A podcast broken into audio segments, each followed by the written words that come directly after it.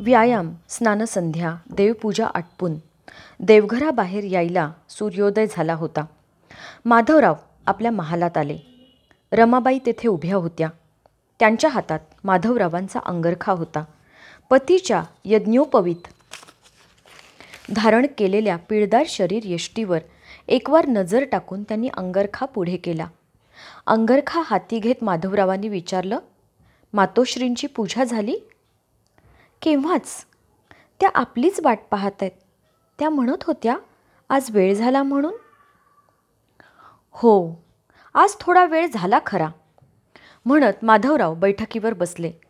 रमाबाईंनी तत्परतेनं शिसवी तिवळीवर ठेवलेला दुधाचा पेला हाती घेतला आणि तो चांदीचा पेला माधवरावांच्या हाती देऊन त्या म्हणाल्या सासूबाई म्हणत होत्या की थेऊरला जायचं. जायचं ना? आम्ही सारी व्यवस्था केली आहे. तसं मातोश्रींना कळवलंही होतं. सासूबाई म्हणाल्या काय? माधवरावांनी विचारलं. त्या म्हणाल्या बघ बाई चौकशी कर. कुणास माहीत बेत बदलला तर? त्याचं काही नेमातलं नाही. माधवराव रमाबाईंकडे पाहत होते. तिची ती नक्कल करण्याची ढप पाहून ते मोठ्यानं हसले. त्या हसण्याचा अर्थ न समजून रमाबाई गोंधळून माधवरावांच्याकडे पाहत होत्या.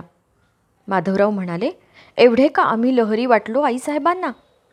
हे पहा आपले मेणे आधी जातील. आम्ही दोन प्रहरच्या सुमारास थेऊर गाठू. रामजी काकाला घेऊ बरोबर? घ्या ना मी सांगेन. झालं ना? चला आपण मातोश्रींच्या दर्शनाला जाऊ. माधवराव उठले आणि महालाबाहेर पडले. पदर सावरून रमाबाई माधवरावांच्या पाठोपाठ निघाल्या. गोपिकाबाईंच्या महालात जाताच गोपिकाबाईंनी विचारलं आज आपण उभयता एकदमच निघणार ना? नाही रमाबाईंच्याकडे पाहत माधवराव म्हणाले या आधी जातील आम्ही नंतर जाऊ. मग मुलीबरोबर? त्र्यंबक मामा शास्त्री बुवा ही मंडळी जातील. आणि आपल्याबरोबर? गोपळराव घोरपडे ही मंडळी आहेत. उद्या अभिषेक आटपून आम्ही संध्याकाळच्या वेळी आपल्या दर्शनाला हजर होऊ. जपून जा. गोपिकाबाईंच्या महालातून माधवराव बाहेर पडले. सारा शनिवार वाडा गजबजून गेला होता. गोशाळेकडून गायींचं हंबरणं उठत होतं. नोकर चाकरांची धावपळ चालू होती. बहुतेक खाशा स्वाऱ्यांच्या पूजा अर्चा आटोपल्या होत्या. माधवराव आपल्या महाली न जाता हजारी कारंजाच्या चौकात आले. हजारी कारंजा आपल्या शेकडो मुखांनी तुषार उडवीत होता. क्षणभर कारंजाचं सौंदर्य निरखून माधवराव चाफेखानाच्या गादीच्या जागेकडं गेले व गादीला मुजरा करून मधल्या फडाच्या चौकात त्यांनी प्रवेश केला.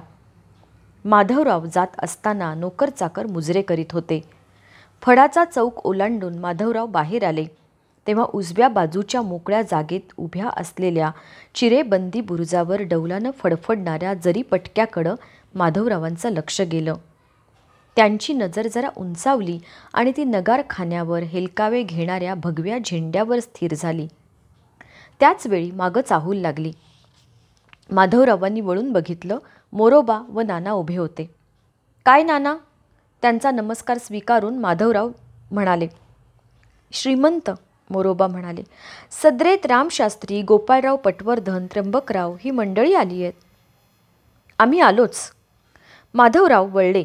डाव्या बाजूच्या सदरेच्या पायऱ्या चढून वर गेले. माधवराव सदरेत जाताच सर्वांनी लवून नमस्कार केले. माधवरावांनी शास्त्री बुवांना विचारलं केव्हा आलात?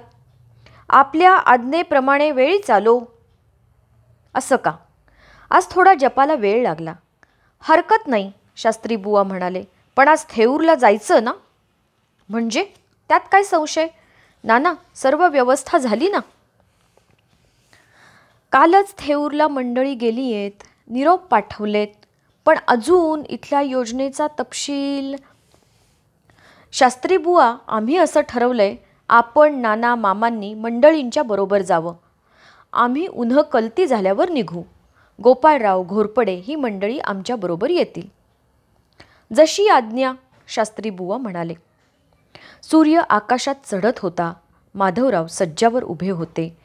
गणेश दरवाजाच्या छबिन्याचे शिपाई कडक शिस्तीत उभे होते. दरवाजाच्या आत शाही मेणा उभा होता.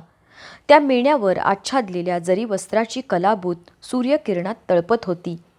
त्या मेण्याशेजारीच आणखीन एक साधा मेणा उभा होता. डोईला जाड मुंडासं अंगात चोळणा व पायी तंग विजारी परिधान केलेले भोयांचे पथक अदबीने उभे होते. गणेश महाला बाहेर सवारीच्या बैलगाड्या उभ्या होत्या. हाती खिलारी जोडी घेऊन गाडीवान उभे होते. रामजी काका झरझर पावलं टाकीत मेण्याकडं जाताना वरून दिसला.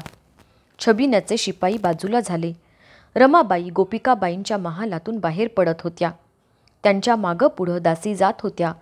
दासींव्यतिरिक्त पाच सहा स्त्रियाही त्या मेळाव्यात दिसत होत्या.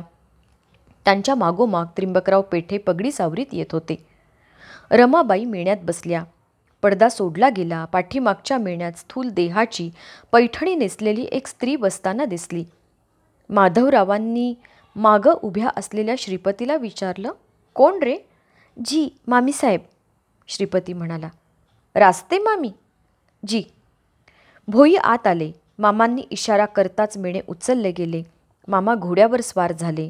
शास्त्री बुवा व नाना बैलगाडीत बसले. बैल जोडले गेले. सुत्तर स्वार खिजमतगारांनी घोड्यांवर मांड घेतली.